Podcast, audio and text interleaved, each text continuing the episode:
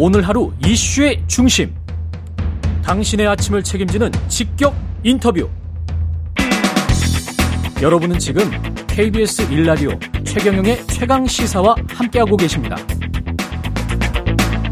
네, 국내 기업이 개발한 코로나19 1호 백신 스카이 코비온 멀티주의 접종이 지난 5일 시작됐는데 접종 실적은 극히 미미한 것 같습니다. 외국산 백신에 대한 선호도가 높은 탓도 있겠고 요즘 잘 접종하지 않는 뭐 그런 분위기도 있을 것 같고요. 예.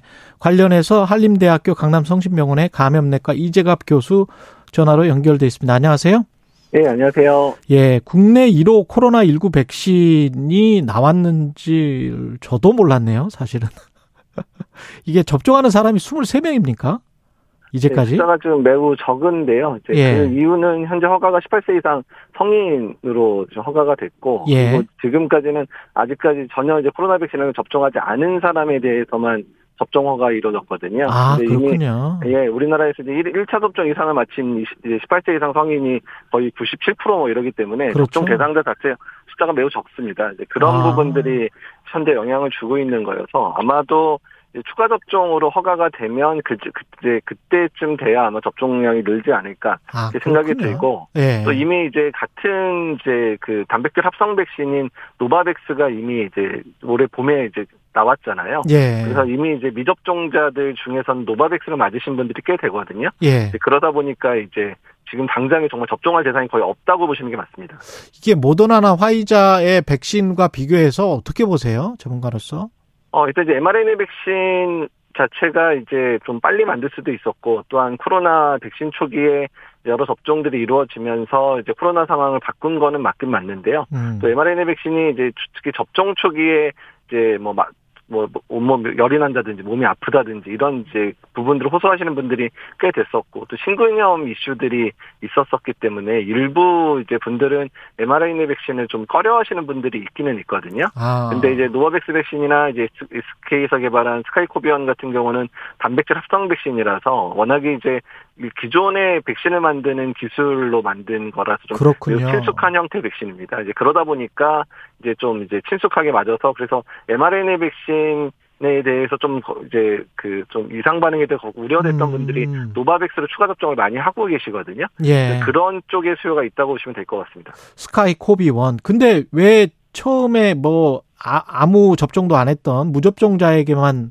이걸 허가를 해주고 왜 이런 건가요? 이거는 좀 보자는 건가요? 어떻게? 아, 이게 이제 예. 모든 백신은 이제 그 적응증을 받을 때요. 음. 해당되는 부분에 대한 임상시험이 끝나야지 받을 수 있거든요. 예. 현재까지는 이제 미접종자들에 대해서만 임상시험이 아. 끝난 상황이어서 그렇고요. 예. 현재 이제 추가 접종에 대한 임상은 진행 중에 있고 조만간에 이제 결과가 발표될 거라서 아마 뭐 얼마 되지 않아서 추가 접종으로 허가도 낼 것으로 생각을 하고 있습니다. 아, 그럼 국내 백신 이게 축하할 일이네요. 이게 효과나 뭐 이런 거는 어떻습니까? 어, 최근에 이제 국립보건연구원에서 일단 이제 추가 접종과 관련돼 있는 부분들, 그러니까 이전에 뭐 mRNA 백신이라든지 아스트라제네카 백신 맞은 사람에 대해서 추가 접종을 한 경우에 대한 결과가 일부 공개가 됐는데, 예. 지금 현재 유행하는 오미크론 또는 이제 BA5에 대해서도 중앙항체가가 꽤 많이 이제 형성되더라라고 오. 얘기가 나오고 있어서, 예. 그래서 아마 추가 접종으로 허가가 된다 그러면 어, 일부 수요가 생길 수 있다고 보고 있습니다. 그렇군요. 근데 저 미국에서 그 오미크론 백신용 이거 변이 바이러스 백신용 들여온다고 했지 않습니까? 10월에. 네. 네. 그러면 그때까지 이제 기다리는 분들도 많을 것 같은데 그 어떻게 해야 될까요? 사실 그게 이제 경쟁력의 문제가 되는 부분인데 예. SK 자체에서도 개량 백신을 준비를 하고 있기는 한데 나오는 데까지 시간이 걸리는데 그 전에 먼저 화이자나 모더나의 개량 백신이 나오면 또 어. 이제 추가 접종에 대해서 대부분 개량 백신을 맞으실 거여서 SK 입장에서는 좀 매우 좀 마음이 분주할 수 있는 상황이라고 생각이 됩니다. 아, 시점이 참 아쉽군요 국내 업체인데. 예. 네, 그래서 한 5, 6개월 정도만 먼저 나왔었으면 어땠을까? 특히 노바백스 출시될 때쯤에 같이 출시만 됐었어도 같이 접종하면서 시너지를 낼 수 있지 않았을까 생각이 드는데 좀 그런 부분은 아쉽기는 합니다. 그 지금 감기도 독감도 유행일 것 같다 그래서 뭐 같이 맞아야 된다 뭐 이런 이야기를 했었잖아요. 네. 그러면은 부작용이나 이런 거 이제 생각하시는 분들도 있을 것 같은데 그거는 또 아무 이상 없는 거죠. 예, 이미 작년부터 독감 예. 접종과 코로나 백신을 동시 접종하는 게 시작이 됐었고요. 실제로 저희도 어, 여러 번 접종을 했는데 특별하게 이제 이상 반응이 더 배가 되거나 뭐 상승 작용을 하거나 이런 것 같지는 않습니다. 이게 지금 코로나 19 사망자 수, 그 다음에 감염자 수, 이게 뭐 전 세계적으로 뚝뚝 떨어지더라고요. 어떻게 보십니까? 예, 일단 이제 지금 비- 이제 오미크론의 유행 또 그 중에서 BA5에 의한 유행 자체가 이제 소강 상태로 넘어가는 건 맞는 것 같습니다. 예, 그래서 음. 전반에 유행도 줄고 또 사망자도 주는 것 같기는 한데요. 다만 지금 이제 각 국마다 이제 코로나19 에서 좀 탈피하자라는 움직임이 있어서 진단 체계라든지 보고 체계를 많이 축소를 하고 있는 부분들도 있거든요. 그래서 예. 그런 부분들이 유행 상황 전체를 반영하기에는 이제 현재 발표되는 아. 통계를 다 믿기는 어렵다 이렇게 보셔도 될 것 같습니다. 근데 이제 WTO 사무총장이 지난주 뭐 코로나 19로 인한 사망자 수가 2020년 3월 이후로 가장 낮았다. 예, 19두 어, 대유행의 끝이 보인다. 코로나 19 대유행의 끝이 보인다. 뭐 이렇게 말을 해서 안 그래도 사실은 사람들이 굉장히 많이 지쳐서 백신 맞는 것도 접종도 그렇고 이게 좀 그런 것 때문에 좀 떨어지는 것 같기는 하더라고요. 접종률이.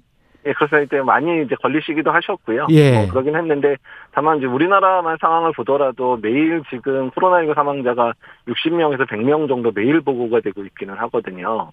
아, 이 정도 사망자가 예, 예. 그러니까 이 정도면 한 달이면 60명만 뭐 5, 60명이라고 해도 1,500명이고 그러네요. 100명이면 거의 3,000명이 사망하는 상황이기 때문에 그래서 사망자 있는 부분들은 특히 고유병층에서 계속 발생을 하고 있거든요. 그래서 음. 예방 접종은 적어도 사망을 예방하는 거나 중증 예방을 위해서는 반드시 필요하다. 이렇게 생각을 해 주셔야 될 것 같습니다. 그 또 한 번의 어떤 뭐 유행이 올 올 수 있습니까? 겨울 되면서?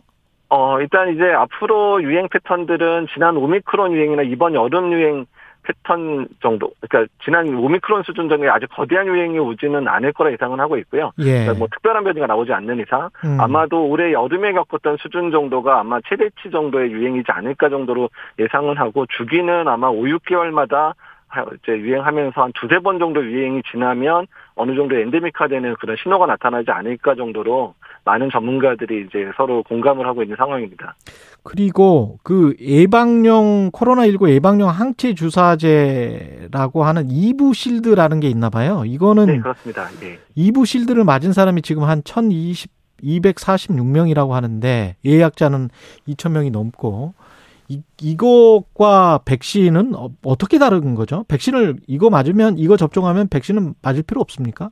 어, 일단 이제 백신을 맞아도 효과가 안 나는 사람들이 대상이라 생각하시면 됩니다. 주로 뭐 골수이식을 받았거나 해서 음. 백신을 맞아도 항체가 거의 생성이 되지 않는 분들한테 아. 이제 코로나19에 대한 항체를 보조적으로 투여를 해서 예방 효과를 이제 증진시켜주는 역할로 보시면 되기 때문에 예방 접종도 하셔야 되지만 이거를 추가로 맞아서 예방 효과를 높인다 이렇게 생각하시면 됩니다. 그렇군요. 아까 그 계절 독감 동시 유행 가능성 말씀하셨습니다마는 그러면 독감과 백신 접종은 언제부터 순차적으로 해야 될까요?